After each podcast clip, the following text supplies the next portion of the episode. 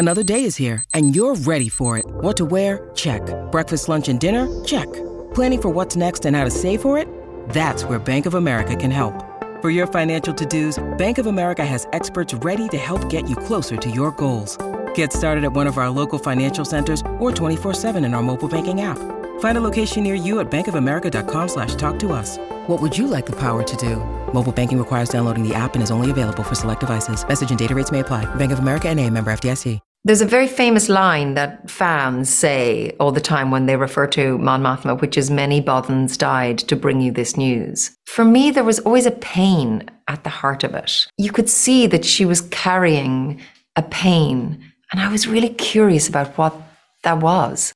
What has happened in this woman's life? What has it cost to be her? What are the sacrifices that she has had to make along the way to be that leader of a rebellion?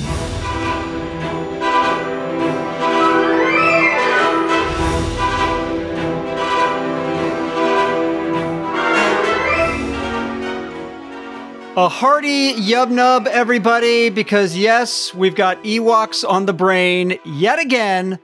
While I promise we are not going to delve back into the Ewok TV movies Yes, of the we are. 1980s. Yes, we are. we, we will be revisiting the Forest Moon of Endor yet again as we talk a little Return of the Jedi with our special guest, Darren Franich, because Darren has a bit of a Star Wars hot take involving episode six that he's going to share with us. What it is, and will we and you agree? Time shall tell here on the Dagobah Dispatch. Plus, we have Mon Mothma herself, Genevieve O'Reilly, joining us to talk all about the Senate and the rebellion, and yes, the upcoming Andor series on Disney Plus. I'm Dalton Ross, joined as always by Devan Coggan. The princess slash scoundrel known as Lauren Morgan is out this week on a secret mission for this podcast, actually, that shall be explained in full detail when she is back next week. So for now, you're just stuck with us. How you doing, Devan?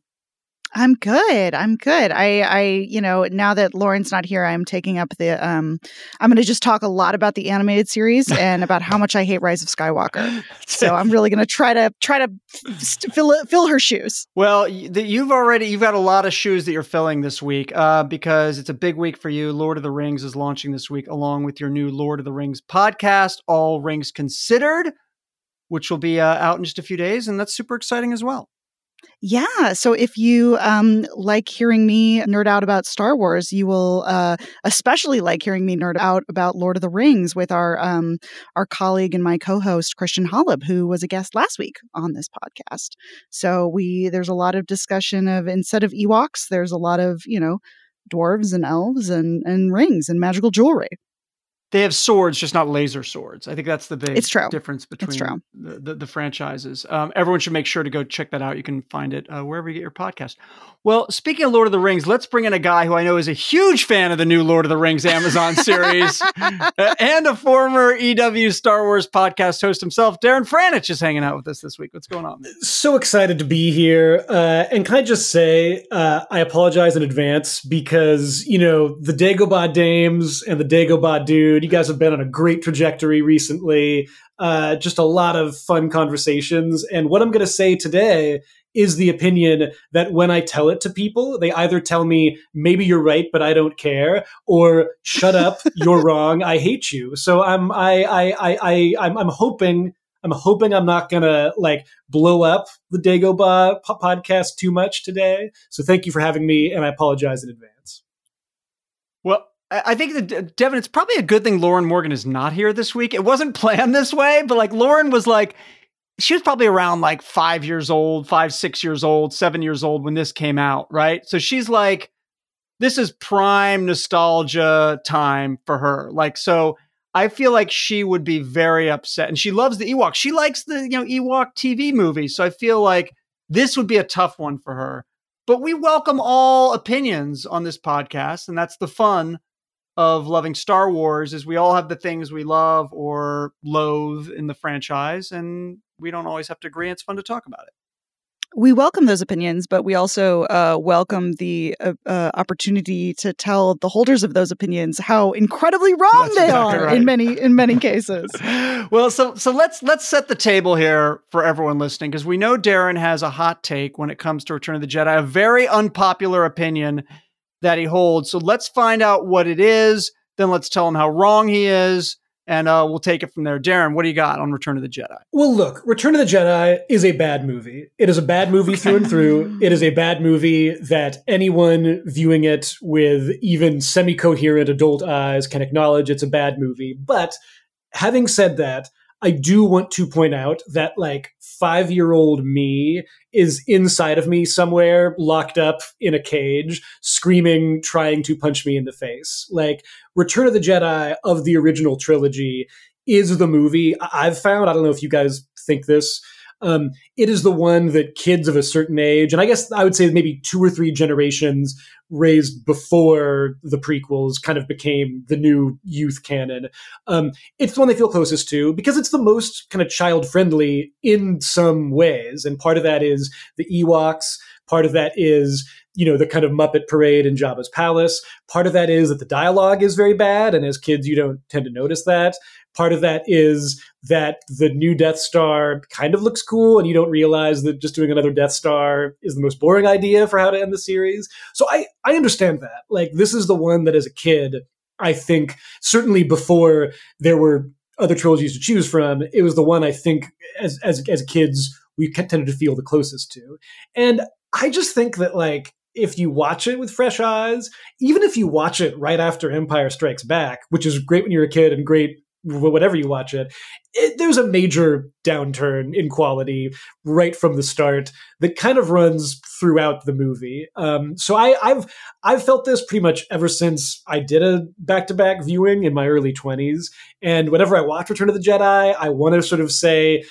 Maybe I'm wrong. Maybe there's more here, but I, I guess just the, the Richard Marquand direction is a big issue for me compared to what Irvin Kershner was doing in Empire. So that's that's kind of where I'm coming from with Return of the Jedi. We'll just add one more thing. Yeah. It's the worst of the Ewok movies. Lauren Morgan is definitely right about one thing, which is that the Ewok movies wow. made for TV are notably better than Return of the Jedi. Dude, you have not seen Caravan wow. of Courage. He clearly has not sat through Caravan of Courage. Oh my I've God. watched it. I've watched it. Darren, there's just like random llamas in Caravan of Courage, not even like space llama. This is the thing like I can't shut up about. Devan's dislike for llamas, by the way, is is my new favorite canonical takedown of anything. That's just like listen, like there's issues in this movie, there's magic now, but what are the llamas doing in the Star Wars? Are they galaxy? in the Lord of the Rings? Are they in Middle Earth? Do they have llamas in Middle Earth? I haven't seen any. They have normal horses though. Uh, see, here's the thing. I love llamas IRL. Like I'm a big fan of llamas on Earth. I just don't know why they're on Endor. Or the ferrets. Why are there so many ferrets? so, so let there. Darren said a lot. Uh, it's gonna be interesting because I think Devan. We have not done a, like a Return of the Jedi deep dive, but I've picked up a little bit of what Devan's laid down. I think our thoughts on the movie are pretty similar. So let let's let's take the movie chronologically, sort of, because I feel like there's three big sections to uh, Jedi. So let's start with Jabba's palace because you had some uh, derogatory things to say about that scene, and I sort of feel like Devan and I are super duper, and I'm going to throw Christian Holub in here as well. I'm going to speak for him even though he's not here. We are super duper pro Jabba's Palace section of Return of the Jedi. Am I speaking out of turn here, Devan?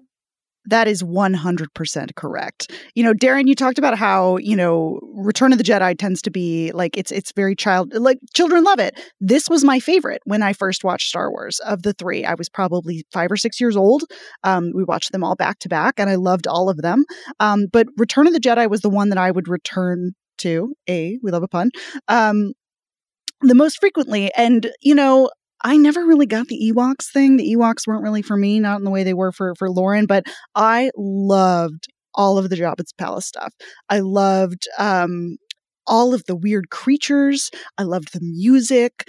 I loved um, everything with the Sarlacc pit. I love, you know, uh, Luke Skywalker showing up in like a fresh new drip, like head to toe black with the boots and like a brand new lightsaber. Everything about it is just so much fun and so lived in. And I, the Jabba's Palace stuff rules. It's so much fun. It, it, the thing I always talk about in Star Wars is, um, you know, wanting to expand the galaxy. One of my biggest issues with the television shows and the sequel trilogy is how we keep going back to the same characters and the same locations and all of these things. But here we're going back to a, the same planet, Tatooine, but it's a totally different version of Tatooine. This is not the Mos Eisley Cantina. This is not um, the Lars family farm. This is like this crazy gangster castle filled with Salacious B. Crumb and all of these weird characters.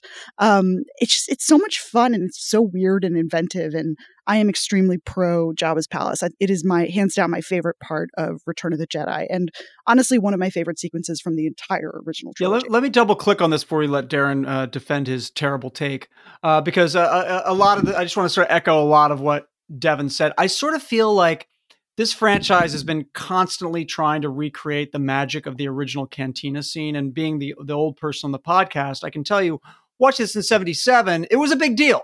Like it was like a what? Like you know with these these characters and they're playing music and and you know we've seen them try and do this over and over again with like you know it was weird. When you saw it in 77 it was actually weird. And like you know the maz kanata bar in force awakens is a clear Yeah, attempt to try and redo the cantina scene but this is this this not only matches but surpasses the cantina scene because the creatures are cooler. They're not literally bought from like a costume shop. That's why there's like a devil. There's like a, a devil in, in the cantina, which doesn't make sense. it feels a lot more dangerous and ominous.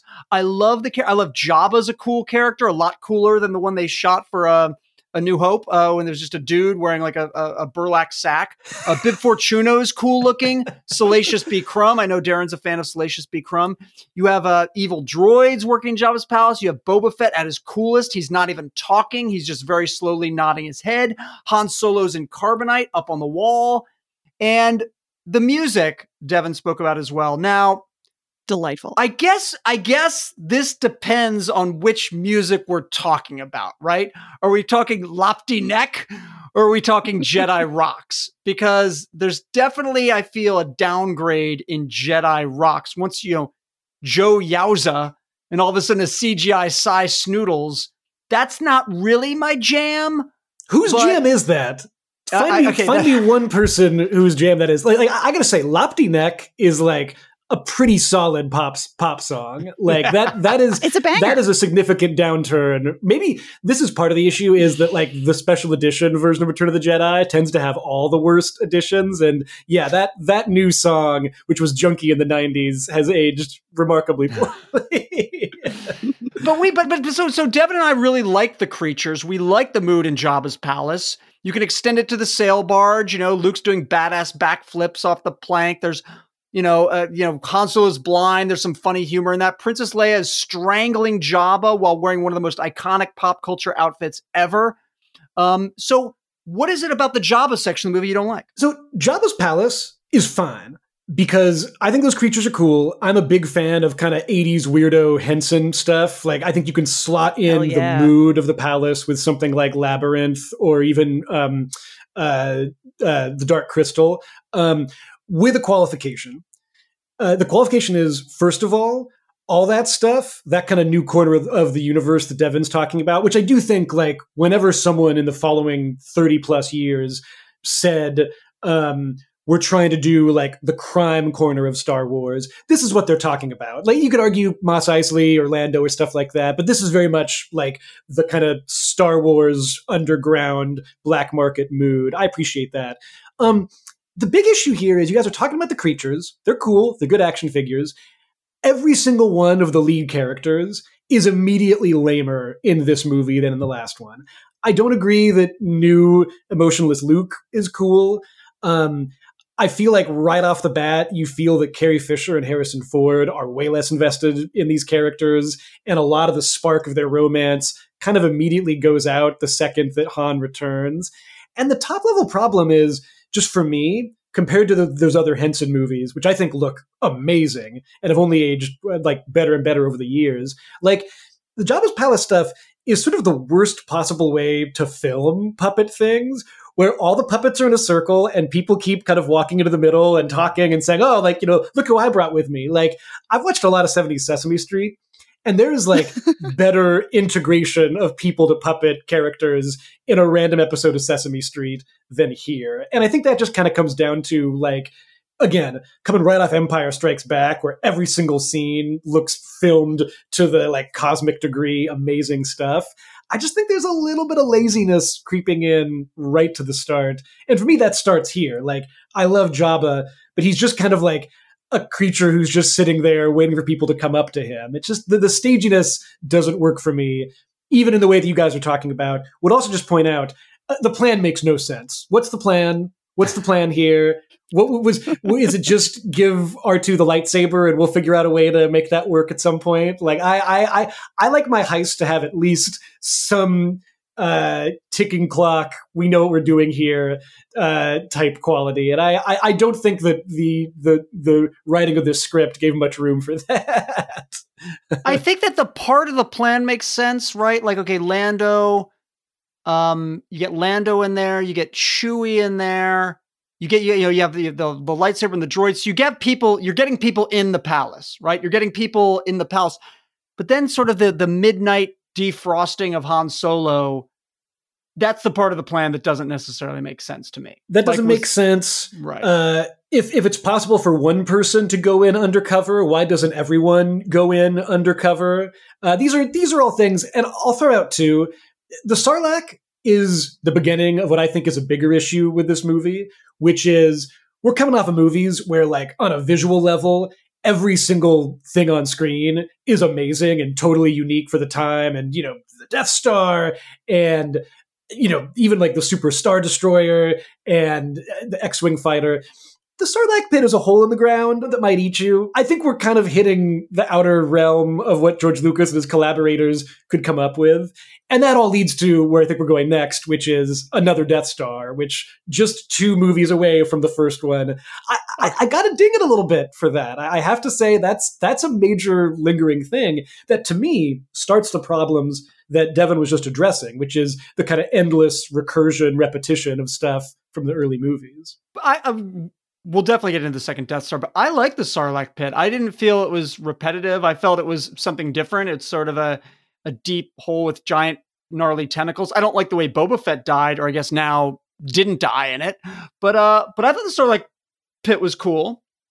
I one of my my Star Wars hot take is that Boba Fett is lame and bad at his job, which uh, makes so many people angry when I say that. But think about it, he's untrue. so bad at his job. Like literally, he's so incompetent through this in, through all of the movies. Um, he is extremely lame. He like literally just gets like bonked on the head by by uh Han Solo and then just like gets eaten by a giant hole in the ground. Um, no, my my hottest take is that he is lame and that he has the lamest death in Star Wars, and I love it. Is my I just that is that is my hot take, and that makes people so mad when I say that because everybody's like Boba Fett was so cool, and like his armor came out, and we like saw him in the Chris in the holiday special, and we were like, oh my god, he's so mysterious, and I'm like, yeah, he's really lame. He's super lame. I don't feel like there's a mountain of, of, of evidence of lameness here. I agree it's a lame death, but I, I, don't feel Darren he does anything lame in Empire. He's the only one that tracks Han Solo. Well, I'll just throw out. So, so, one thing to point out is, you know, for me when I was coming up in Star Wars, that was like the golden age of the Dark Horse Star Wars comics, and that's what I associate Boba Fett and kind of Jabba with. Those are great things if they're available anywhere. I, am not sure if they've made it through the various corporate permutations, but that's like that's where I, I think of Boba Fett doing cool stuff. I have to say, Devan, you're making me realize that least in the movies, it's almost like Jango Fett is this really cool guy who's like, you know, taking on Jedi and stuff like this, and like, you know, he dies in this huge battle, and then, and then his son's just like, I'm going to be like my dad, and then just spends his life careening, careening helplessly between. I mean, he he is a good tracker. I think we can agree on that, though. That's what that's yeah. what Dalton's saying. He's he's good. He's yeah. he's good at the hunting, not so good at the kind of you know up close work with with, with his bounties.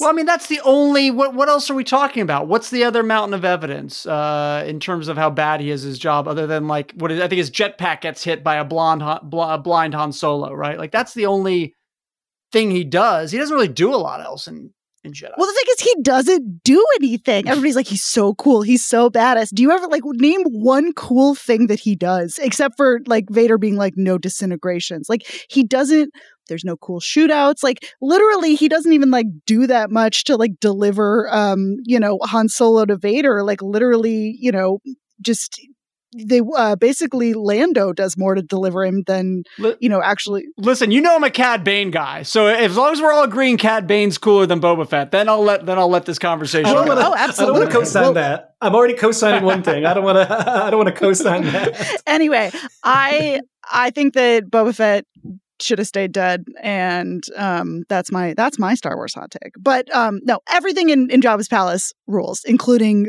Bo- Boba Fett getting swallowed. I agree. If I had a buzzer, I'd be buzzing Darren right now. And for that section of the movie, eh, he gets buzzed. Um, all right, let's let before we get into the space stuff, let's just I don't know. Do we have to talk Ewoks? Like, I mean, I think we're probably all in pretty close agreement on the Ewok stuff. We're not. I think we're a little Ewoked out. Let me just barge in here. Um, you guys are great. It was wonderful to hear the general dissection of Caravan of Courage. And I, Dalton, I, I was very happy to hear someone finally admit that Battle for Endor is the Citizen Kane of something. Um, but I have to say, as we're edging into the Ewok quadrant of the movie, um, if what you want is Ewoks, if you say to yourself, I need an Ewok based node of entertainment content, then I just think the Ewok movies are better options for you than Return of the Jedi, because those movies are very strange and come from a time where there was no top down rules or requirements about any franchise, anything.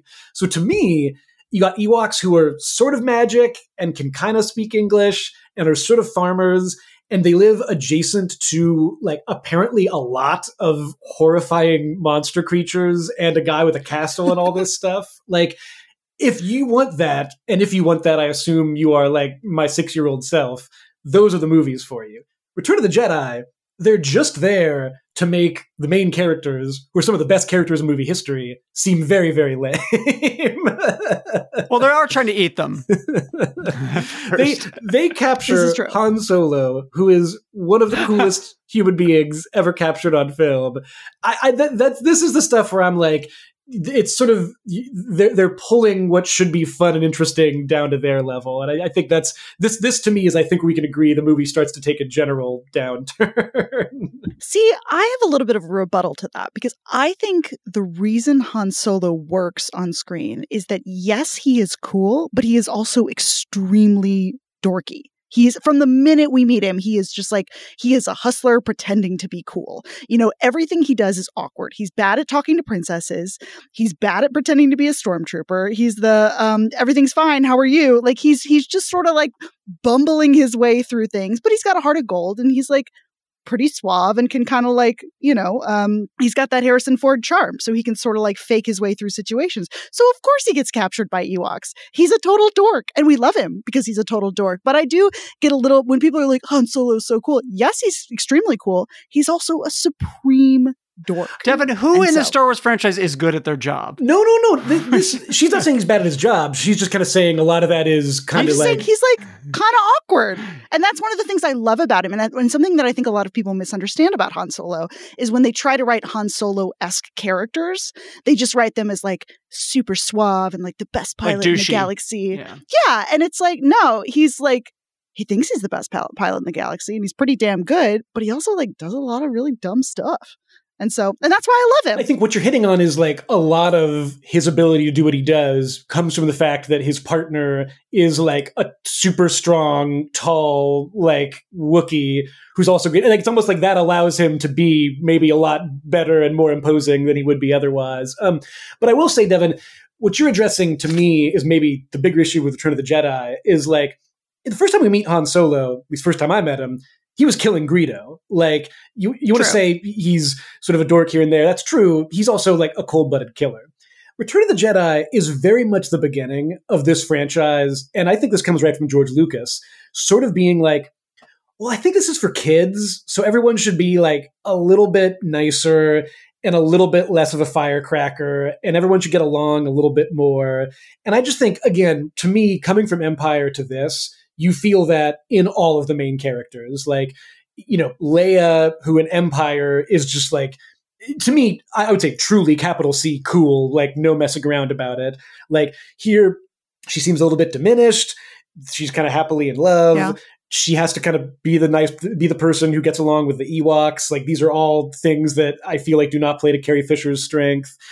you know, again, Luke is super impetuous, and that's all kind of gone in this movie. I just think that like, you know, these are all these are all part of the same things that Ewoks symbolize, which is like we were kind of making this movie for a different age group, and now we're just very much targeting it in a way that does a disservice to the main characters. I, I, I think, like, I, I, think there's a definite downturn in what they even seem capable of doing. Like, um, there's not really any interpersonal drama anymore in Return of the Jedi, except for the Vader stuff, which which we'll get to in, in, a, in a, second. You're not wrong on that. I, I, definitely would say the first Star Wars and Empire are more um, certainly they present their characters in a more complex way.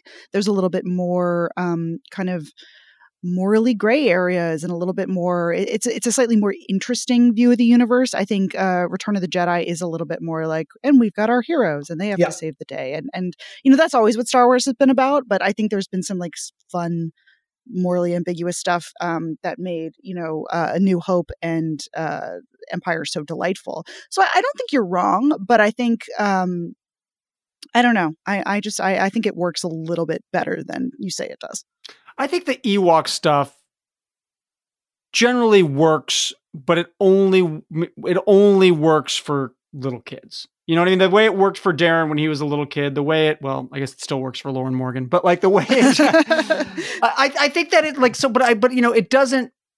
If you're really good, you're making stuff like Pixar has learned how to do. Um, maybe they've lost that ability a little bit of late, but like stuff that works on two levels works for kids, but also works for adults. Uh, the Ewok stuff, if you watch as an adult, if you just watched it as an adult, I don't see how you could find it that. And I would even say, I mean, I, I, you know, I don't know how you guys feel. To me, you know, the big thing on Endor besides the Ewoks is, well, you, you could argue the, the ATSTs, but it's basically like it's the speeder bikes, and like I hate to say it, they don't make any sense. You're in a forest. Like if you go that fast, you're always going to die. like, like you know, like like, and, and I know we're talking about Star Wars, where you know there's all kinds of things that maybe don't make uh, uh, intrinsically technological sense, but like you know, snow speeders, those make total sense. Those are built for those things. Like tauntauns as a steed, those are perfect for going out in the ice. Like a speeder bike, you're in a forest. This isn't a cleared out space. Like you know, it, it, I mean, I, I I'm stunned that more stormtroopers aren't just like running into trees as they as they go speeding through yeah. the, the, the fourth. But I do think that is part of the plot of of this movie is that the stormtroopers are woefully unprepared for Endor. They're just like they show up and they're like, "Wait, there's there's teddy bears," and like I'm not prepared for any. I think they are extremely unprepared for well, everything what is, on Endor. What is the hierarchy? Like, are scout troopers below stormtroopers, and where are snow troopers? Like, how does that? Nobody work? wants like, to be a snowtrooper. Get... Oh man, that that is not like when you jo- when you join up. The place everyone wants to go is the island planet in uh, Rogue One. Scarif. That's that's where yeah, like, yes. that's yeah. like the Hawaii for for for Empire postings. And if you don't get that, you pray you're not posted up as a snowtrooper. I, I will say maybe this is because of my difference in age when I saw the movies, but I felt like the speeder bike scene, whether it makes sense or not, was exciting. Like I remember like really liking that scene, and I remember not being into the pod racing scene in Phantom Menace. Like there was a bunch of and when Phantom Menace came out, all the hype was about the pod racing scene. Um, I mean, as much as there was hype about Phantom Menace, that was the scene everyone was talking about when it obviously should have been the lightsaber battle. But the pod racing scene really didn't do anything to me. Maybe it was those annoying announcers. I don't know what it was but that didn't really like i wasn't sitting in the theater and uh, uh, admiring the marvel of filming that scene where i kind of was when i watched the speeder bike scene I remember loving the the sound design of the speeder yes. bike scene. I feel like there's some really good sound as we hear like the bikes like racing through the forest. Like I I remember really loving that, um, which shocker a star wars movie has great sound. Um, but you know we, we've talked a lot about this movie and i think it is fair to say that you know the, the directing is definitely a step down from from empire. Um, and so i'm going to take this opportunity to tell one of my favorite what if stories about the star wars universe which is i don't know if, if you guys have heard this story. I'm sure darren has heard this story as a huge david lynch fan but the time George Lucas asked David Lynch to direct Return of the Jedi, I think about it, I kid you not, like once a day. Like I think about it all the time. Like what would our world look like if David Lynch directed Return of the Jedi? And there's an incredible clip where David Lynch basically tells the story of how he had a meeting with George Lucas, and George is like taking him around his office and showing him like concept art of Wookiees. And David Lynch is like, and I could just feel a headache coming on. And the more I looked at all of this concept art, and then he said George picked him up in his Ferrari and like drove him up the California coast and took him to a restaurant where they only served salads. And, and David Lynch tells the story about how he's like, I mean, I love a salad, but they only only served salads. and he's like, and I could just feel the headache turning into a migraine. And I was like, I don't want to do this. so I think about that all the time. What what David Lynch could the, could have brought to Return of the Jedi? Like how weird the Ewoks would have been, how creepy and bizarre. I just I think about it all the time. I I just it is it consumes my there brain. would have been like like like if he could have like really experimented, there would have been sort of a like this sort of nonlinear narrative where you're kind of like, wait a second, was Han Solo dead the whole time in that movie? Like what? like I mean, Kyle MacLachlan shows up for like f- like a What I random think cameo. Dennis Hopper's putting like air masks on Ewoks, you know, just I mean, like what I think is great about that story is like you know because we have Dune, David Lynch's Dune. Th- there is sort of like a halfway feeling of what it might have Right. looked like for him to do a space opera. And um, I'm forgetting his name. I, I think it's like Baron Harkonnen in that movie. Almost sort of looks like a human Jabba the Hutt. Like he's he's like the in between Yeah. of that guy that of, of burlap sack guy and like puppet Jabba. Yeah. Um, but I do think Devan, what's you know the core of that story is like I think the headache and migraine was coming from David Lynch's awareness of like I'm not really being asked to direct this movie the way I want to. I'm I'm sort of being asked to be, you know, I, I would almost say in some respects, Return of the Jedi is maybe the first true like show run franchise movie. Um, you know, there's Mhm. stories back and forth, but I do think that Irvin Kershner eh, somewhat like objectively had a lot more control over individual scenes and set pieces in Empire Strikes Back. And I think everyone agrees that it was sort of his and Harrison Ford's on the spot um, you know, alterations that made the I love you, I know scene happen, which is one of the best scenes in movie history. And it does seem as if in this one, you know, no disrespect to Richard Marquand, Lucas was looking for someone who just sort of followed directions. And I think I think you see that just on a scene to scene level. I believe it's the first big scene in the movie is Darth Vader arriving at the Death Star. And he and the kind of head Imperial, they kind of just have like it's like a walk and talk. Like it's a very like, you know, 90s broadcast TV moment, which again, you know, maybe this sounds nerdy film style stuff, but you really feel the contrast with just some of the amazing dialogue back and forths in Empire, where you know you have like Han and Leia walking through the corridors of Hoth and just sparking off each other. So I think I think that's maybe the downturn that you're talking about, Devan, is like you know even David Lynch had he taken the job would have been taking directions from from from from George Lucas. I mean, there's no way he he there, he would have lasted a week. I mean, there's just the the, Oh, the yeah. first day Lucas saw his dailies or visited on set, like it just it all would have been been his over. his version of the Um, Emperor, I, I I will say, the Emperor is almost a Lynchian character. So maybe maybe that would have been his main area. so let, of let's get into that now. So let's let's get into all the space stuff now, because that is the other uh, the other aspect of the movie. Now, I I can't argue. The one thing I cannot argue with Darren about, Lord knows I wish I could, is that there's nothing cool about Second Death Star. I mean, the fact that they that that's that was the big thing. I mean, the fact they did a third Death Star with Star Killer Base is just even No, more no, no, mind-boggling no, no. that they literally kept going back to it. But second Death Star is not cool. And I would argue as well that Luke versus Vader is a less cool lightsaber battle than Empire Strikes Back. So that does it no favors either in that and Lord knows if you missed last week's podcast, there's a lot of arguing about the, the the Vader Luke lightsaber battle scene from Empire Strikes Back, which I was passionately defending as one of the absolute best of all time.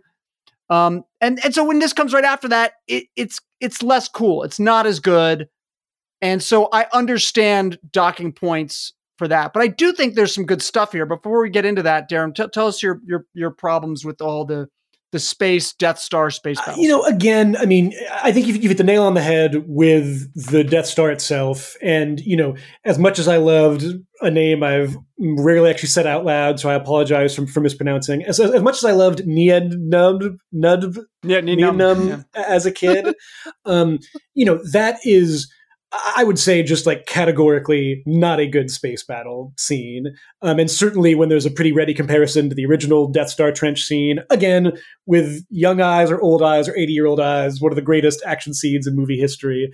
Um, that's pretty rough. Now, but now we're getting into the really interesting stuff here, which is the Vader, Emperor, Luke sort of three way face off that's going on. And I think for people who really, for anyone who has made the argument that all nine Star Wars movies are the story of Anakin Skywalker, like th- this is probably what they come to Return of the Jedi for. And, you know, eh, my own perspective, which goes back to a larger issue I have with this movie, is Darth Vader at the end of, em- eh, of Empire is an inconceivably evil person. He's so evil he is not only following the directions of a of the Galactic Emperor, he is plotting to overthrow the Galactic Emperor and take over.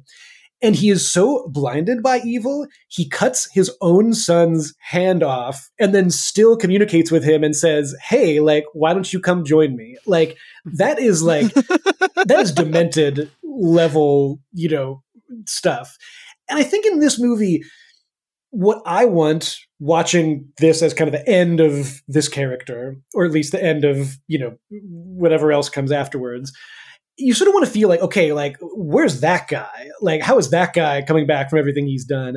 And I think the movie right away, it makes it, it makes his redemption seem pretty obvious. And him talking to Luke, you kind of feel like he's already just a less villainous, more, you know, wanting to reach out to his son type of character. And I just don't really buy that.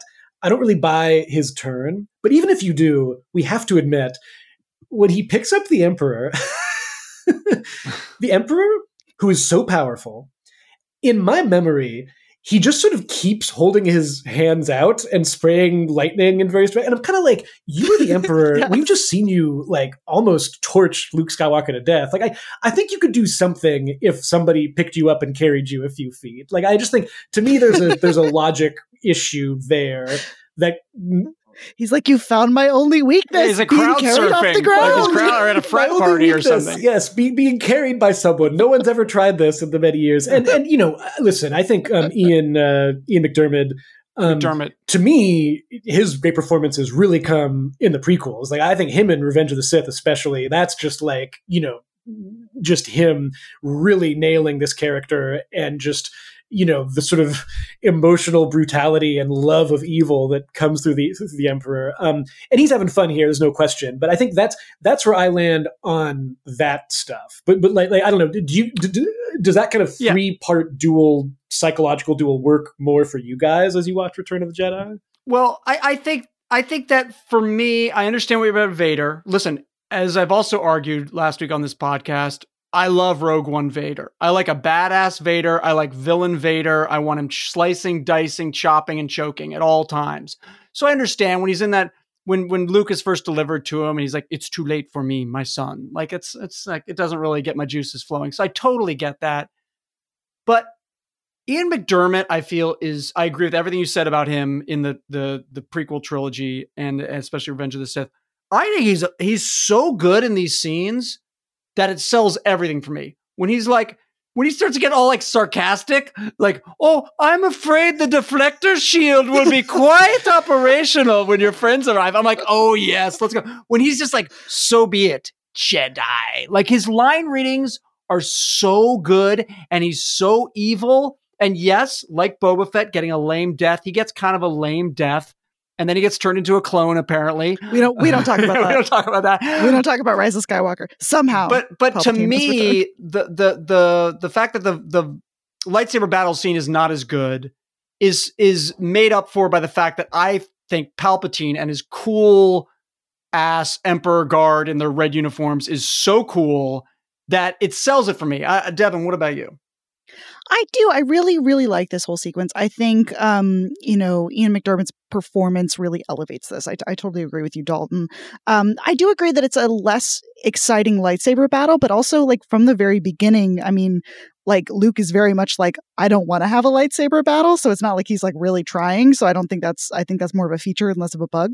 Um, I, you know, you talked about the space battle. The space battle's kind of lame. I actually like the space the... battle. I, am I'm surprised you think it's but, lame too. But but I'm saying it's lame by comparison. It's it's no trench run. It's no, you know, it's it's not quite up there, but it is still quite fun. But it did give us arguably one of the greatest lines in Star Wars history, yes. which is it's a trap. So good. You can't talk about this and not talk about my boy, Admiral Ackbar, who has always been one of my favorite characters in the entire thing. And we're we're just huge fans. We we love a giant squid dude. Listen, uh, again, like creature design in this movie is not an issue. What the creatures do for me is the bigger issue. And I think that like, you know, there's certain strategic aspects of the battle that I don't think work on a kind of macro level as far as like I'm going to get the whole rebel fleet here and just leave a t- tiny platoon of stormtroopers down on Endor uh, watching over the the, the the, the shield generator. Um, I, I think that like you know that's all fine. That's all the fun of the war movie like this. But to me, and again, some of this I think comes from you know when I was really into Star Wars as a kid. That was really the as I, have discussed the kind of you know age of the expanded universe and this kind of like you know broad sweep of what really happens with the Empire and how does it fall and everything like that. Um, just the idea of like you sort of destroy this one thing and that seems to be the end of the empire and that was something that very much came to the fore in the special editions like again that, that's kind of just getting back to the sort of sim- the sort of simplifying of this story that just is not really there in the earlier movies. It's just you know, not that you'd expect a like sad ending necessarily, although but at, at this point in time there were only two Star Warses and one of them did have a sad ending. But just the idea of like Emperor's dead, Darth Vader's saved, we're all alive. I think I fall a little bit more on the Harrison Ford side of things of like maybe one person could have died along the way. I really differ a lot from both of you on the space battle. I actually really, really like it. I think it's one of the strengths of the movie. And in some ways, and I realize this is, I guess, my hot take. In some ways, I think it's more exciting than the trench run. I really do. That weird wow. targeting system, and it's just kind of repetitive. More people go in, more people got shot out. I, you know, I do love Porkins. But um, I love the fact that they're completely fooled. I love the fact they show up like, yeah, we're gonna get, we're gonna take out the Death Star, and they're like, holy s, it's a trap, and they're freaking out, and they're arguing about whether they should take on the the the uh, whether they should stay or run or take. You know, we're only gonna get another chance at this. Should they take on the uh, the Star Destroyers? Well, he stand a better chance against that against that Death Star, as Lando says. Like it's just like that. That stuff just gets me really pumped up. I really and I like the I love the scene where you see him actually like fly into it and then blast the reactor core or whatever and fly out. Um, I I actually really like that space battle. Billy Dee Williams is great in this movie. Yeah. Like he's so he's having so much fun getting to be like the swaggering rebel hero as opposed to he was more like the the charming scoundrel in the last one. Like uh, he is just having a great time and I love every second that that he is on screen. I don't. I, I mean, the idea that it's better than the trench run is something I'm sort of struggling with a, a little bit here. Again, like this no, yeah. to me is You're the space insane, battle where it almost seems to be inviting people to grab their B wing toy and their X wing toy and their Star Destroyer toy and mash them together. Like I, I don't really feel like you know there's even the kind of clear line of geography of who's going where and what's happening with the exception of constant cuts back to Lando saying something or to Ackbar saying something. And just to me, again, we're coming off of like the Hoth battle, which is another just amazing banger of like clearly yes. seeing where everybody is at all times yeah. and knowing just how close these at-ats are coming. So yeah, I I don't know. The the sort of interior of Death Star 2 doesn't work for me the way the way it works for you, Dalton. I I I, I, I wish I could say I wish I could go with you on that journey to the big glowing thing at the at the center of the Death Star. uh, so let, let me let me ask Devan. Anything else you want to ask uh, add about well, this section I think, of the movie? I think there is one thing that we haven't talked about, mm. which I think we need to talk about, um, which is uh, sister. You, oh, you, yeah, Prince, yeah, you know yeah. that that whole reveal that that Leia is uh, Luke's sister. How do how do you guys feel about this? I mean, not not not good. No, not the fact that that like breaks Luke temporarily. You know, I not great about it it also raises so many questions of why like Luke is like I must go confront Vader. I have to save Vader. And and Leia's just like yeah have fun. He's not my dad. You know just like have fun. It's this tough moment that has bizarrely only gotten worse as the franchise has continuously continued on from there. Um, yeah, you know, again, listen, like, um, you know, after Return of the Jedi, just to stay with the movies, I think there's movies that are doing, you know, trying to do some interesting things, or movies that are just failing miserably, whatever they're trying to do.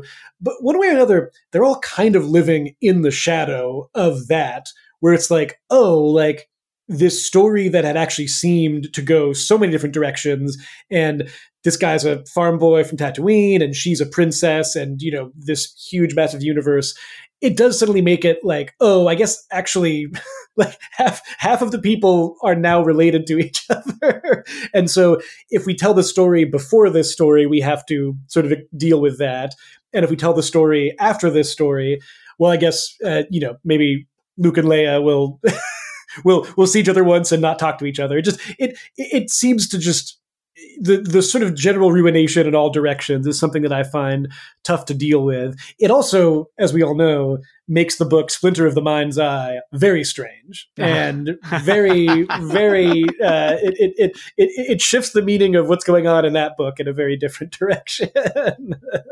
Uh, no longer canon, though, Darren. No longer canon. it's canon. So, uh... It's canon as far as I'm concerned.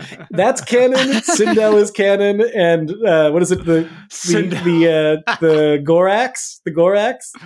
The Gorax, the Gorax yeah, is the, the only canon. Everything else is an imaginary story that the Ewoks are, are telling. What about the power? Is the power oh, canon? Mean, Have we I mean, Dalton, like the, the, the, power is as canonical as as it gets. That's that's been lingering in, in, in, the background of, of the Disney films so far, but Andor is going to bring that to the forefront again. I, I know it. Maybe the Marauders were confusing the power with the Force. Maybe they thought that would literally just give them the Force that they. I don't know what was going on there. Um. So so look, Darren Darren's hot take, which which overall Devan and I do not agree with, is that Return of the Jedi is a bad movie.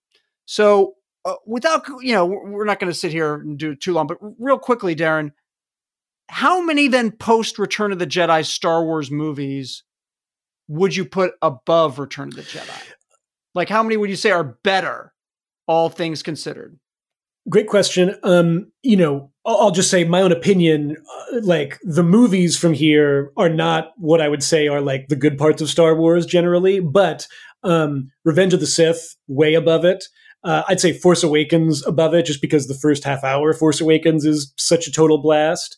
Um, Last Jedi definitely above it. I, I, I don't love last. I'm I, am no Devan Coggan with Last Jedi, but I definitely just really love just the the style of that movie is like astonishing like by me. comparison. Yeah. Like um, me, yeah. I would even say the two movies that I really don't like, uh, Attack of the Clones and Rise of Skywalker to me are like both kind of abominable in a way that like if you literally had a gun to my head and were like what do you want to watch right now i might pick Attack of the Clones, um, but not Rise of Skywalker. I think Rise of Skywalker and Phantom Menace still lower to me, and that's just because like you know what I do like about Return, as I think I've said a few times, is some of the creature design is really cool, and th- those are not creature design, production design. That's not stuff that I really uh, think about a lot when it comes to Phantom Menace or Rise of Skywalker. Wow. If you had put Rise of Skywalker above it, Lauren Morgan, I don't know where she, well, I do know where she is right now. She would somehow just sense it. She would use the power and the force, and she would come onto this podcast recording right now. Just show up like the force yep. The, the yep. one thing Rise of Skywalker has going for it is like the, the the light speed skipping, like it just moves so fast that like you know, you're sort of watching a bad part and you're like, this is going to be over in a minute. Like something else is happening soon. I, I think Keri Russell will show up soon. Like that's, that's an advantage that I think the, the, the somewhat leisurely pacing of the Endor stuff could have, could have sped up just a little bit in uh, Return of the Jedi. so uh, basically where I come out on it is I think that Return of the Jedi is not as good as, as Star as A New Hope or Empire Strikes Back, and it has some weaknesses, but it's still for me is an enjoyable movie. Like I see some of the flaws. We've talked about some of the flaws, but I still think there are things about this movie that I really do love. Jabba's palace. I I do love the space battle. I understand some of the flaws, what's happening on the Death Star, but Ian McDiarmid's so good that I really that gets my blood pumping as well. So I still think it's a it's a it's a really good, although far from perfect movie. What about you, Devan? Oh, I, I wholeheartedly agree. This is easily in my top four, top five of Star Wars movies. I mean, it is, it was my favorite. Like I said, when I was a child, it was, um, you know, there was just such a sense of adventure to it. It almost feels like the most like a kind of like one of those fantasy movies. And, and I, I just, there's so many little details that I love. I love everything in Jabba's palace, as we talked about.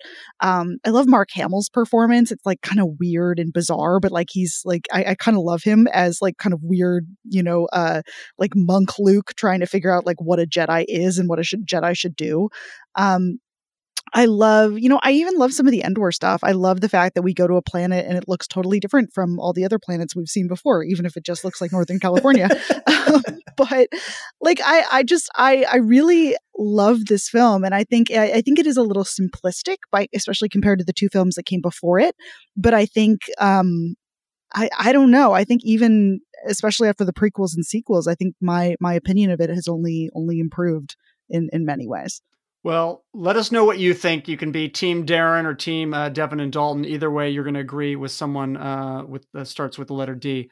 Uh, as great as it has been having Darren on the show, uh, we thought we should invite someone to speak whose name does not actually start with the letter D. So Devan headed over to the uh, Imperial Senate chambers and tracked down Mon Mothma herself, Genevieve O'Reilly. They spoke about uh, the upcoming Disney Plus series Andor, and you can hear that discussion right after this quick break.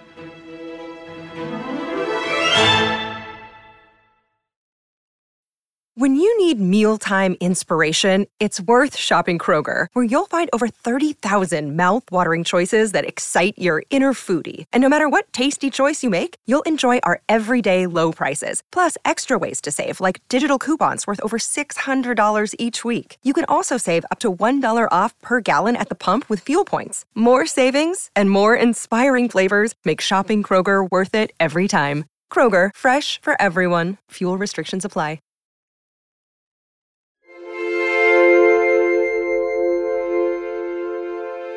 I kind of wanted to start by, you know, this is a character you played for a while now. Take me back to, you know, what do you remember most from your like original process getting involved in Revenge of the Sith? What what do you remember about that casting process? I remember it very fondly actually. I was very young, very green. I think I was just out of drama school. They gave me a scene to read people have asked me over the years if they asked me to to do Caroline's lines from Return of the Jedi, but they didn't. They were really kind and I just read a scene and remember really leaning into that scene in Return of the Jedi, really listening to her her voice in particular, because they were gonna they created the wig and the costume that that creates a, a bit of a connection to the character.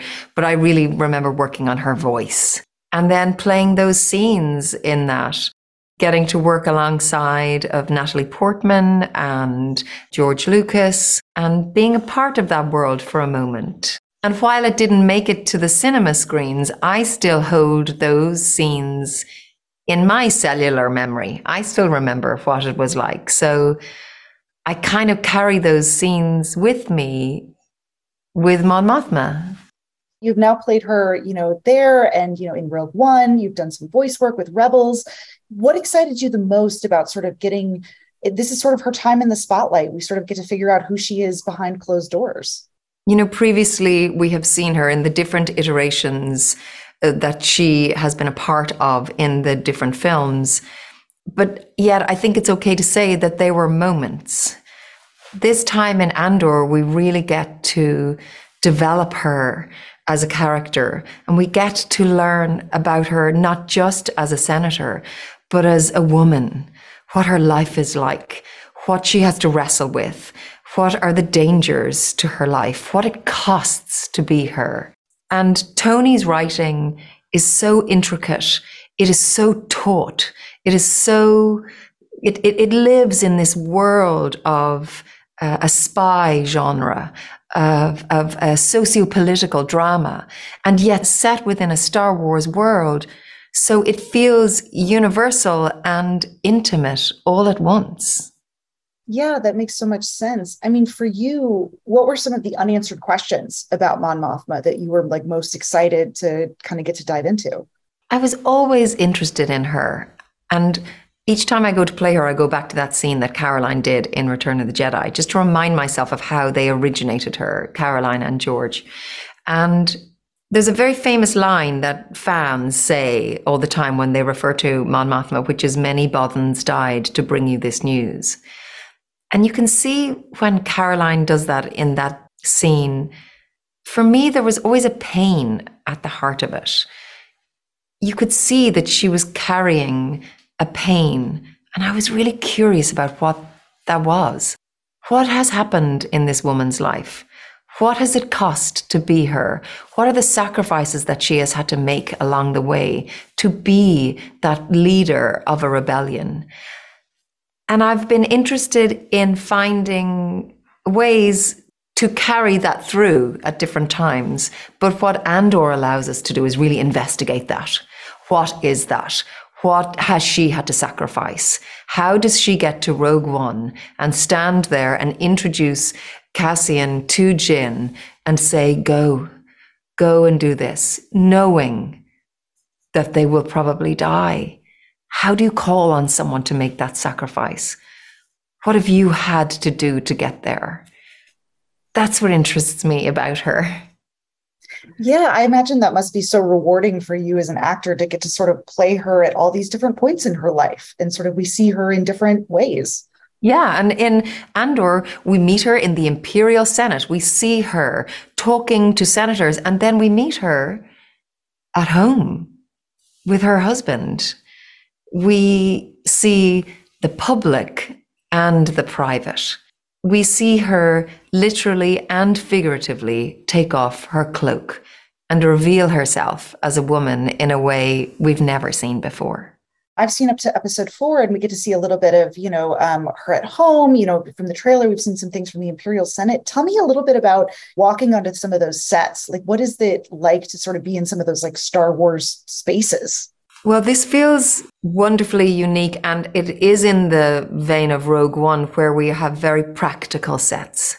They are built as tactile environments, so we can engage with it. Our uh, production designer, Luke Hull, is just a magician. Those sets are extraordinary. I remember walking into the set where you first meet Mon Mothma um, in Andor in Luthen's gallery. And that was jaw droppingly beautiful. It was genuinely breathtaking. Not just the architecture of the building that Luke created, the pieces in the gallery. Stellan and I were like kids in a playground. We were so happy. We were like, look at this one. Have you seen this? what is this? Where has this come from? And you could kind of see with all these artifacts in one gallery space that they had built and created, you could see a whole universe. You could see different planets, different cultures, different times. It's an amazing thing as an actor to get the opportunity to inhabit a space like that to get to breathe it and for it to be able to inform your performance. Yeah, I imagine it makes your job easier when you're walking into a space like that and you don't have to do all the, you're not, you know, acting with a tennis ball or, you know, like a, a blue screen in front of you. For me, I think it elevates the performance because you get to see a real character acting in a real world, in a tactile environment, and how that space affects the characters and how the space itself is a character. Absolutely. And you mentioned, you know, working with Stellan Skarsgård, who's so extraordinary in this. Tell me a little bit about what it was like on set with him. Stellan is so special. He's fun. He's witty. He's intelligent. He's a great conversationalist him and I, we could really play together. I think he will be wonderful as Luthen because Luthen has so many different faces, right? And he will really step into that. I, I'm excited for fans to see that. And you know, you've worked with Diego now, both on Rogue One and on this. Tell me a little bit about what's it like on set with him. Diego is first and foremost an extraordinary and a very celebrated actor but he's also a beautiful human being. He's a very generous leader. He's intensely collaborative. He's full of magic. He's a wonderful person to be around. And he is a great leader. And I think it's so wonderful to have him and all of his charisma woven into Cassian Andor to lead this piece. We are all satellites around Andor, really. This is a, there's a wide ensemble cast. And with Tony Gilroy's writing, it of course is deeply interconnected and, and interwoven. But at its heart is Cassian Andor driving it.